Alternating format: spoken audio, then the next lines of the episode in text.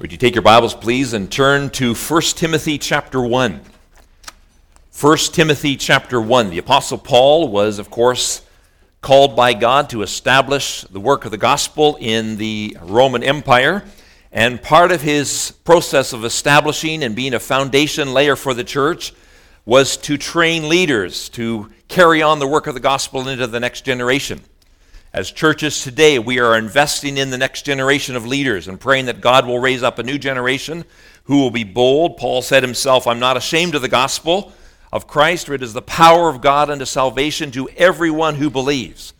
And as he writes 1 Timothy, he is writing to his younger associate, a young man who he had met on his first missionary journey, and he had brought him as part of the team. He'd included him, and he wanted him to be uh, equipped, well equipped to be strong in the grace that is in Christ. He wanted him to be trained, to be experienced.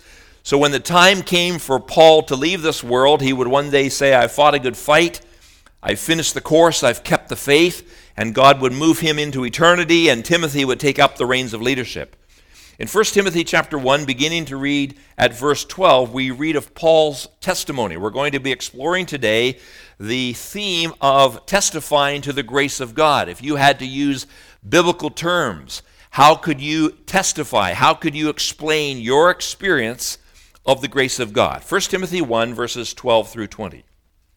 I thank him who has given me strength, Christ Jesus our Lord, because he judged me faithful, appointing me to his service. Though formerly I was a blasphemer, persecutor, and insolent opponent.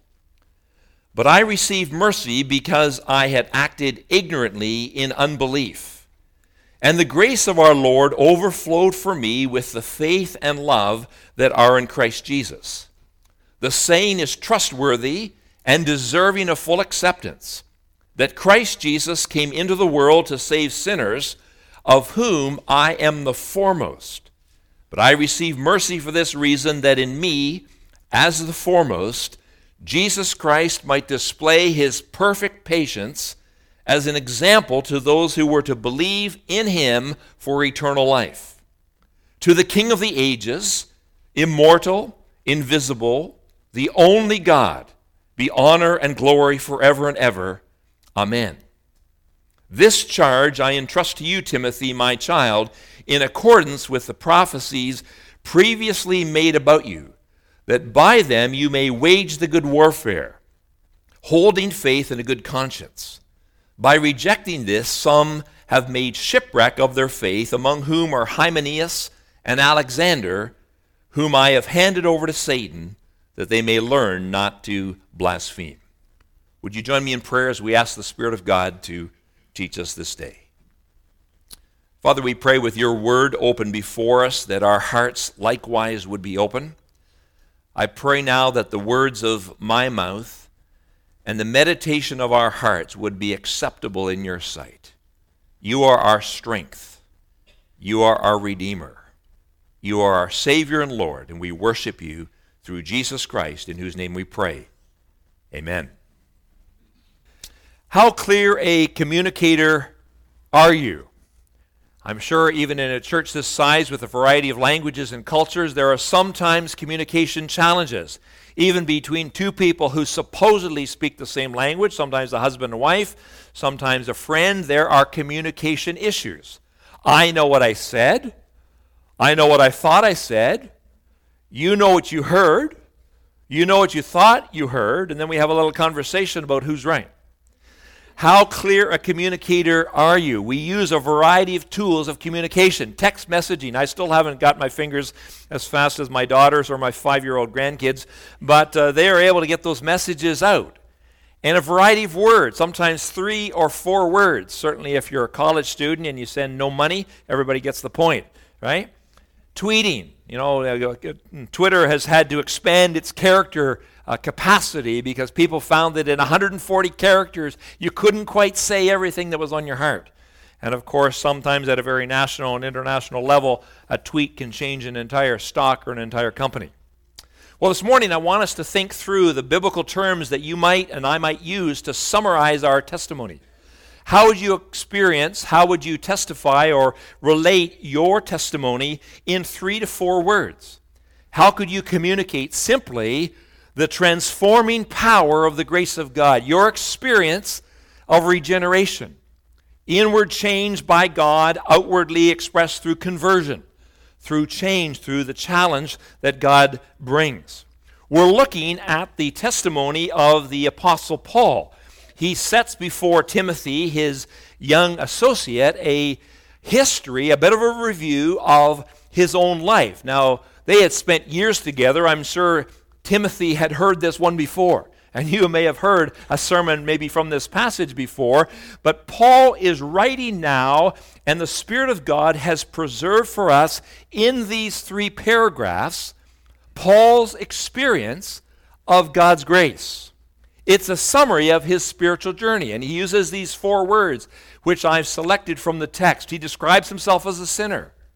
He self identifies as a sinner. In your groups this week, I want you to think a little bit about that. What does it mean to self identify as a sinner? What does that say to our culture?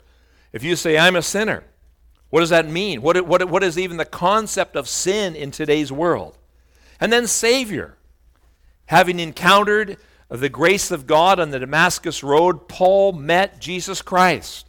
He encountered Jesus Christ as a Savior. God stopped him in his tracks and he experienced the power, the transforming power of the gospel as he came to believe in Jesus Christ. What did this Savior do with this sinner? He turned him into a servant. For the rest of his life, Paul spent his energy, his time, his resources, his talents, all that he was, all that he had, for the service and the glory of God. And then in the final paragraph, he warns Timothy about a couple of dangers that may be experienced in service.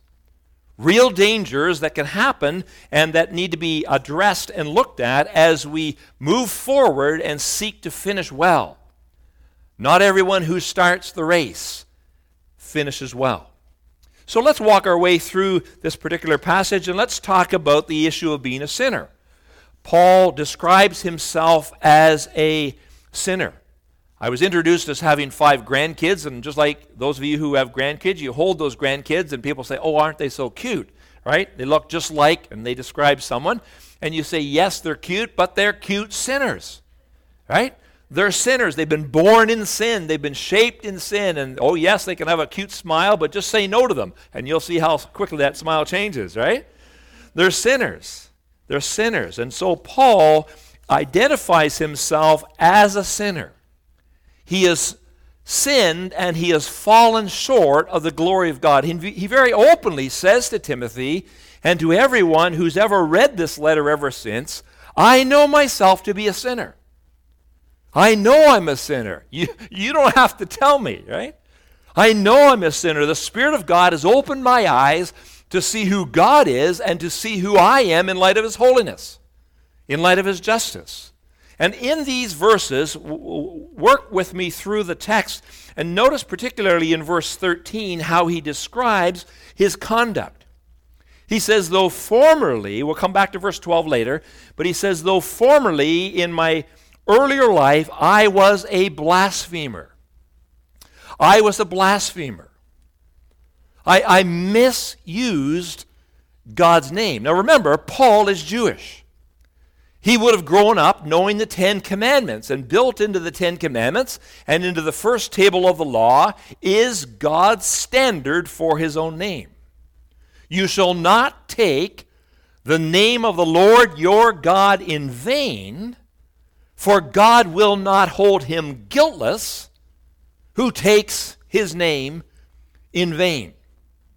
That sounds so radical in today's world when people use OMG as part of their texting. How holy do you reverence God's name? That's the issue. Our Father, which art in heaven. That's the prayer I grew up with standing at the start of every school day in Ontario. That was a while ago. And we stood, and after the national anthem, what did we do? We prayed the Lord's Prayer. Did anybody remember those days? Our Father, which art in heaven, hallowed be thy name. I know it was King James English. We didn't know all those words, but we kind of grasped the idea that it was important. That the day should begin with prayer. That we should recognize the, the, the, the, rule of God, the place of God, the will of God, the kingdom of God before we started any of our activities. Things have changed, haven't they? Paul says, I know myself, though formerly I was a blasphemer. I misused, and he particularly misused the name of Christ. He, he thought he was serving God by hating Christ. How, how deceived he was. How misinformed. He was zealous. But his zeal did not line up with the scriptures. And he had to come to realize that he was not just persecuting Christians, he was persecuting Christ. Who are you, Lord? I'm Jesus, whom you're persecuting. And he stopped them there on the Damascus Road. I was a persecutor. There's the word he describes himself with. I was a persecutor. He had those letters. He had gone to the high priest. He was an up and coming, promising religious leader. He was a Pharisee of the Pharisees. Anybody who was meticulous in terms of the law, it was Paul. If righteousness could have come by obeying God's law, Paul had it down cold. But his righteousness was his own righteousness. God had to show him how unrighteous he was. I was a persecutor. And he was on the road to Damascus. He had these letters. He had this authority from the chief priest, the top religious official in the land, that if he found anyone, even one follower of the way, that's what Christians were called, he could arrest them, take them bound back to Jerusalem, and have them prosecuted.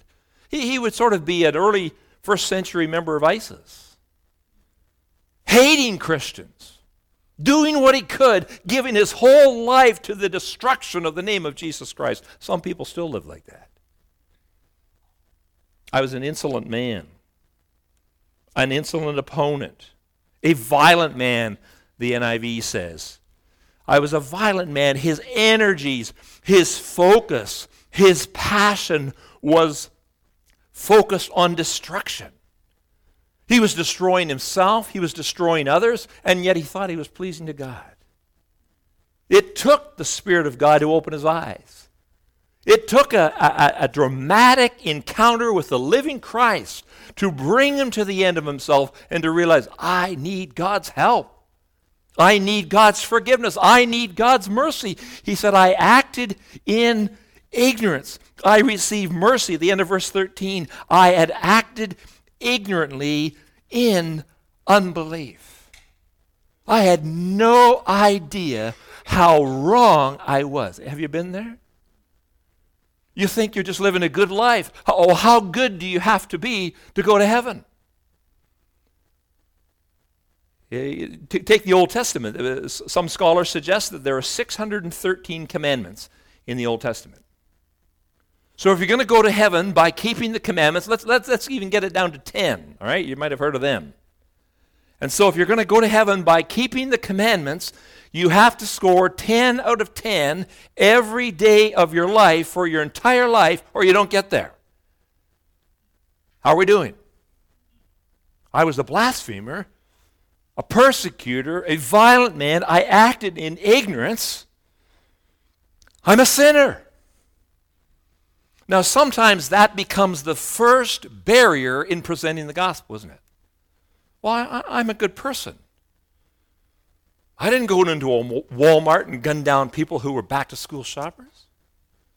My name isn't on the first front page of the news or on the news feed for your smartphone or news channel that you watch. I'm, I'm a good. I haven't hurt anybody.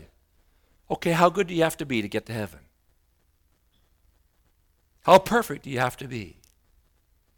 All our righteousnesses are as, as filthy rags compared to a holy God who is perfect in his holiness.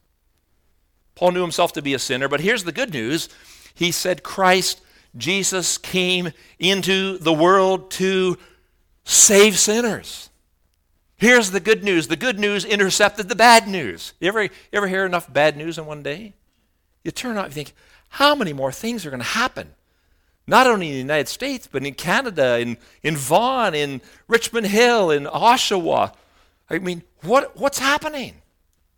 Why is violence on the rise?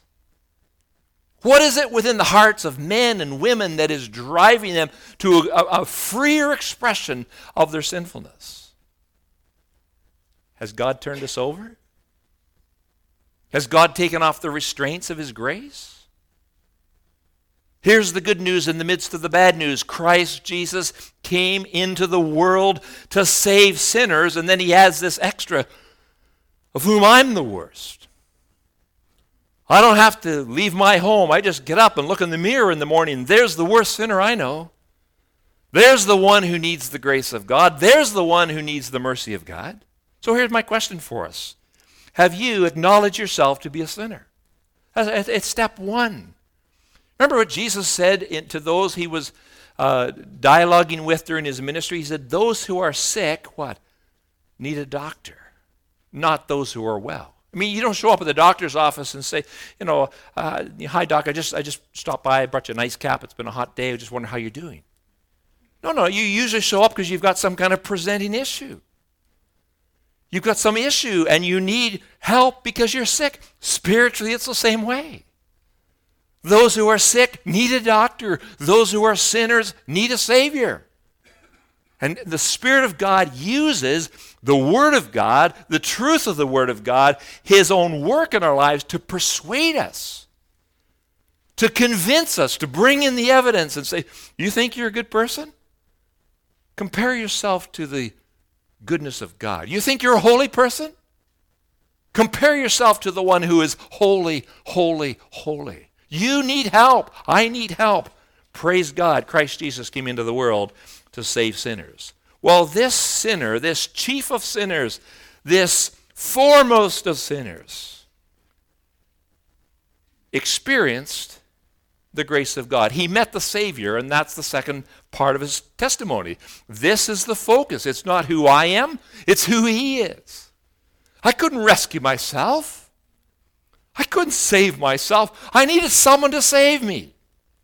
And so his testimony, his affirmation to Timothy and to us as we read it this morning is very clearly I've trusted Jesus Christ as my Lord and Savior. I'm a Christian. God had mercy on me. God forgave me.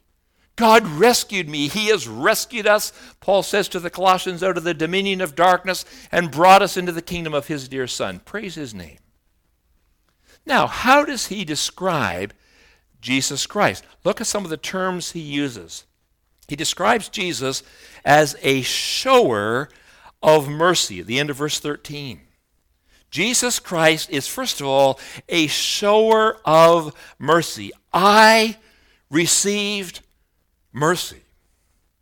If I was to stand just at the doorway as you head out this morning and say, Could you just give me your testimony in three words? I wonder how many of us would say, Pastor Keith, I received mercy. Anybody have received mercy? Have anybody experienced the grace of Isn't that what we want? Isn't that what needy people need from God? What, what, what has God shown you? Surely goodness and mercy will follow you, to pursue you all the days of your life. You've been chased down by God's mercy. Read The Hound of Heaven if you haven't read that poem for a while. God, the hound of heaven, chases the, the sinner until he finds him and rescues him. He comes after us.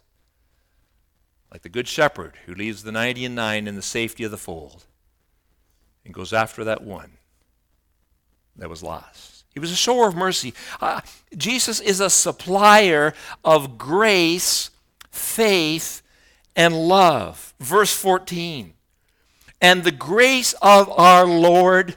I love this picture. It, it overflowed for me with the faith and love that are in Christ Jesus. Normally, when you use the overflowed, at least in our home, it's a bit of a mess, don't you think? Coffee pot. Oh, it's overflowed. The tub, right? We got the kids in the tub. We forgot to turn off the tap. We took our kids, the grandkids, a couple of years ago to uh, African lion safari.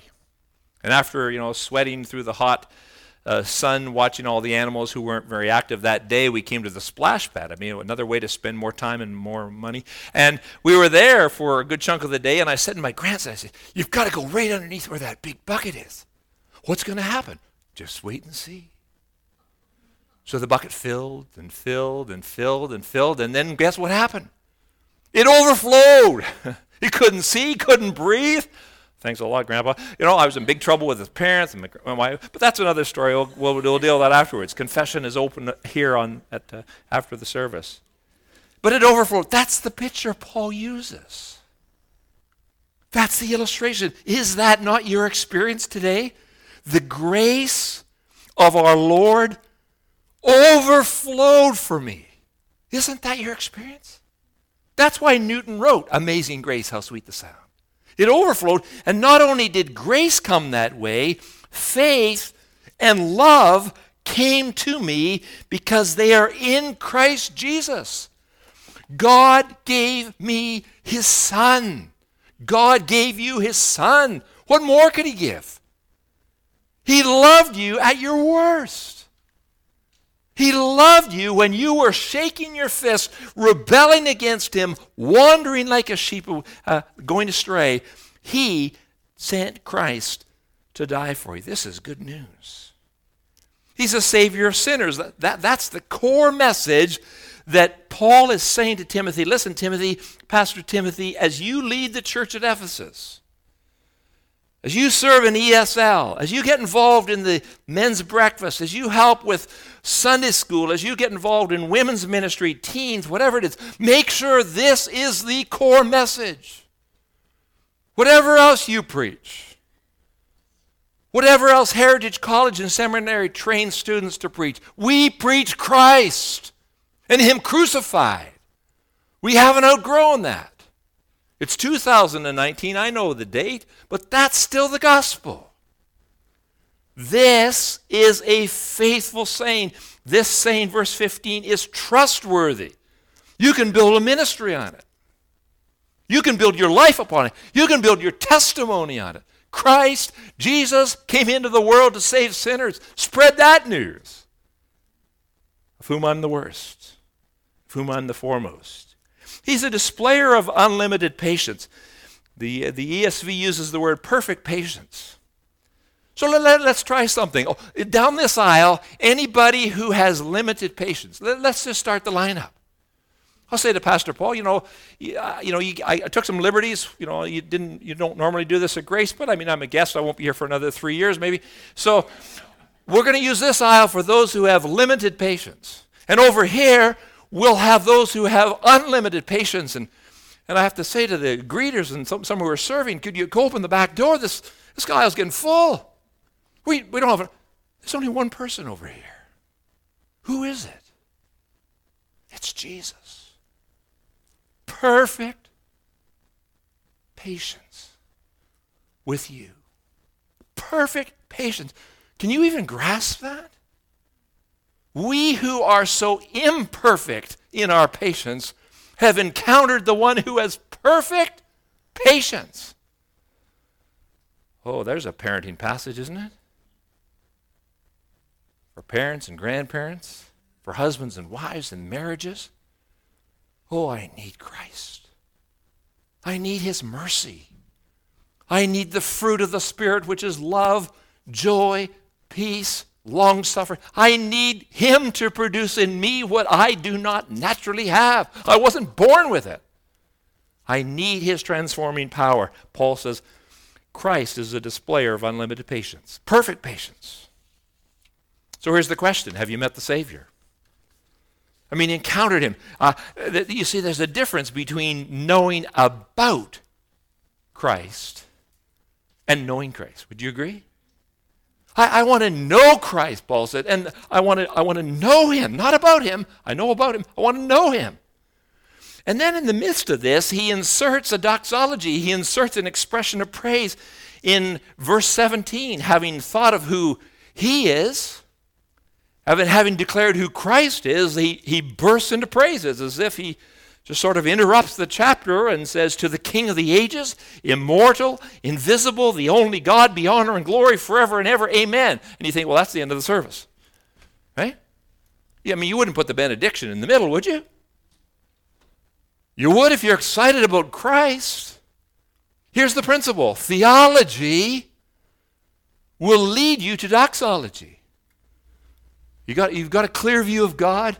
Your heart will sing, O Lord my God, when I in awesome wonder consider all the worlds thy hands have made. I see the stars, I hear the rolling thunder, thy power throughout the universe displayed. Then sings my soul, my Savior God, to thee. How great thou art. And when I think that God, his Son, not sparing, sent him to die, I scarce can take it. That on the cross, my burden, my burden, gladly bearing, he bled and died to take away my sin. Then sings my soul, My Savior God to thee. How great thou art. That's what he's doing. To the King, eternal, immortal, invisible, the only God, be honor and glory forever and ever. Amen. Timothy, lift your heart in praise. When you think of who he is and you know who you are, burst into praise. Okay, it might be not appropriate on the subway, but there must be some place you can do it to let people know you've encountered the living Christ. Well, what does the Savior do with such sinners? He turns them into servants. He makes them serve. You know, we sometimes sing, Just as I am, without one plea. But that thy blood was shed for me, and that thou bidst me come to thee, O Lamb of God, I come. So I come just as I am, but God does not leave me just as I am. He begins to change. He works in me. He gives me His Holy Spirit as a down payment. He begins to revolutionize me from the inside out. And there's lots of work to be done. And he persists. He who began a good work in you, we can be confident as he who began a good work in you will complete it to the day of Jesus Christ. Oh, to cooperate with God and see what he longs to do in my life. Not what I'm doing for him, but what he's doing through me. It's so different, isn't it? So here's the question How may we serve? I've been appointed to a service. Back to verse 12. I thank him. This is Paul's expression of gratitude. I have a son in law who's American, and you know, we've been working on him the last several years since he's married now to my daughter and you know father of a couple of grandkids. I'm trying to persuade him about the real Thanksgiving. It's, a, it's in October, I think. Not, you don't wait till the last Thursday of November to be thankful. Come on. We have a little fun going back and forth, but Paul doesn't wait for October or November. What does he do? He just says, I thank him. Any day, any time, any place, I thank him who has done what? Verse 12, who has given me strength. Anybody need strength? Physical strength, mental strength, emotional strength? psychological, whatever. You need the strength, He's got it for you. It's available. I can do all things, Philippians 4, through Christ who strengthens me. That says I'm weak. That says I don't have the strength. I think we started. How old was I when I first sang, Jesus loves me, this I know, for the Bible tells me so. Little ones to him belong. They are, help me out, weak. Oh, yes, but we're growing up. I mean, we're adults. We're in the big church. We're not down with those kids. Any, any weak adults? Ever sensed your weakness? Oh, we are weak. without me, you can do nothing. When we arrived in our property in Oshawa, a little grapevine that the previous uh, owners had planted, and the first year there were uh, three grapes, and I was trying to be a sacrificial dad, so we cut one in half. And, you know, they, they, they were kind of bitter, and so I let them have it anyway. But seriously, with that, I, I went to my brother-in-law who grew grapes, and I said, surely a vine can do better than this. He said, listen, you got to care for it. It's got to be pruned. It's got to be nourished, right spot. The next year we had transplanted it, done what he followed his instruction. We had 300 bunches. I think Jesus says something about if you abide in me and my words abide in you, you will bring forth much fruit.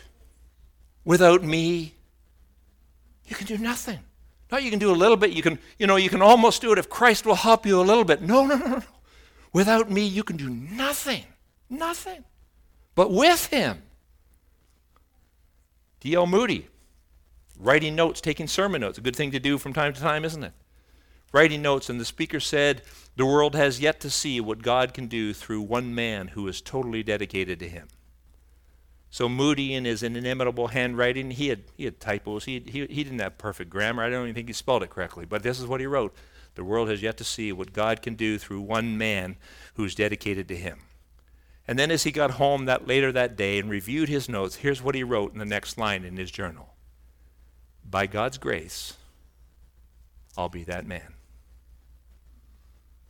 Interesting. Don't we have Moody Bible Institute, Moody Church, Moody Press? I think God did something with that offer. Here I am, Lord, send me. In the scriptures, there are speaking ministries and serving ministries. We don't have time to look at the passage, but in 1 Peter, Paul, Peter talks about you know, if you speak, if God gives you the opportunity to speak, speak as one speaking the very words of God. You're God's spokesman for that group, for that Bible study, for that neighbor. Speak with His words. If you serve, serve with His strength. So that in all things God may be glorified through Jesus Christ. To Him be the glory forever and ever. I think the apostles we're caught up in the wonder of serving Christ. And so should we be in our lives. We're saved to serve, aren't we? We serve with His strength. I thank Him who's given me strength. Christ Jesus already, He judged me faithful. I wasn't faithful. I'm not born faithful. He judged me faithful, and He appointed me to serve Him at the UN, to serve Him in Ottawa, to serve. No, he appointed me to his service.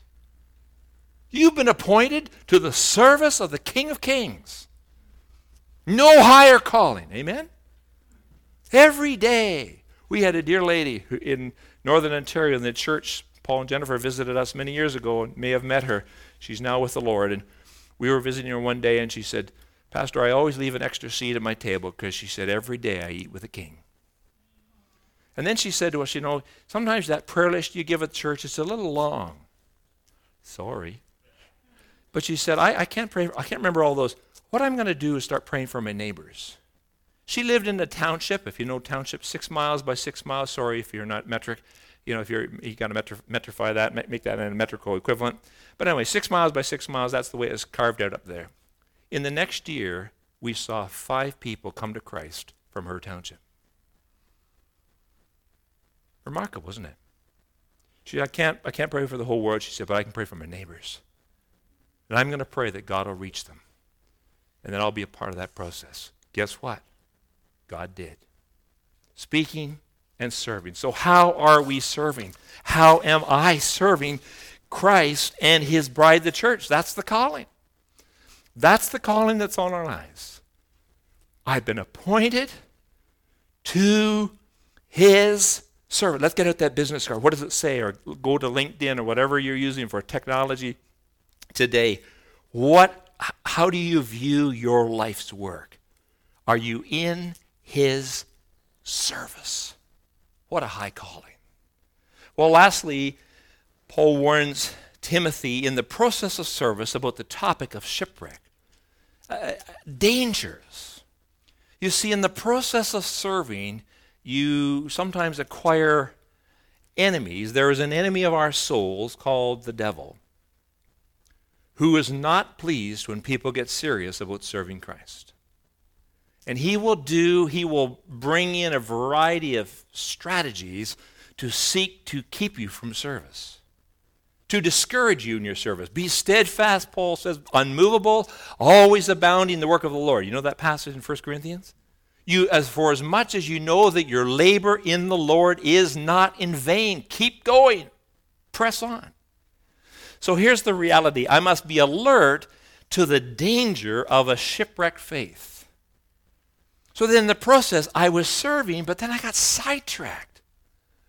I used to believe this, but I, I, I've shifted. We're seeing that among leaders, prominent leaders within the Christian movement, who used to be passionate and clear, explicitly clear on the gospel. And then something happened. Paul says to Timothy, I give you these instructions, this charge I entrust to you in accordance with the prophecies. Somehow, earlier in Timothy's life, there had been some predictions. Maybe they said, now this, This young man's going to go somewhere. Anybody ever said that? There's a young guy, there's a young woman who is, uh, she's just going to go places with God. She's serious about following Christ. So there are some prophecies made about Timothy, and Paul says, By them, I want you to wage the good warfare. Fight properly, fight good fights. Don't get sidetracked. And as you go forward in service, hold on to two things faith, what you believe, and a good conscience, how you live. Hold on. Don't let go of what you believe. Don't adjust your beliefs. And as well, watch your life and your doctrine closely. He weaves that together again and again in these letters, in the, these two letters. And then he warns him using the example of two men who were Hymenaeus and Alexander. Two men who had served, but had stopped serving. Two men who had started well, but somehow we don't even know the details. And Paul is reluctant. There's enough details given to say they had to be dealt with. And Paul himself, as an apostle, had led in the process of discipline as they were handed over to, look, to Satan that they may learn not to blaspheme. Those who are Christ followers must hold on to faith. Give your faith a checkup. Do you believe what you once believed? Are you still committed to the gospel? Do you still believe that Jesus Christ is Lord? Do you still believe, I am the way, the truth, and the life? No one comes to the Father except through Christ. Do you still believe in the triune God? Do you still believe in regeneration? You, you, you, you, as you read the word, you say, Lord, help me to understand it and to believe it and to, convince, and to, and to communicate it to others. I am persuaded by the word of God. Well, what's your life story as we draw this to a close? Have you maintained your grip on your faith and a good conscience? It's so tempting to let go. To loosen, to make an adjustment, and as you lose your grip, you lose your testimony. You lose the impact of your faith. What has been your spiritual journey? My prayer for you this morning as you trace your own sense of being a sinner before God, as you think of how you've met the Savior, how God brought someone to communicate the gospel, what God has given you as opportunities to serve Him, my prayer for you is that God would use this study today, use this passage to encourage you, to warn you, to strengthen you as you seek to be faithful to Him. May God equip each of us to live out of His grace and to declare His power to transform lives. Amen.